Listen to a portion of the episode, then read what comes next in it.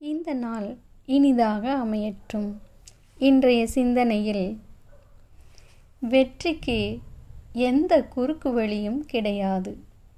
அவ்வழி நமக்கு சிரத்தையே தரும். நாம் தான் வெற்றிக்கான பாதையை காண வேண்டும்.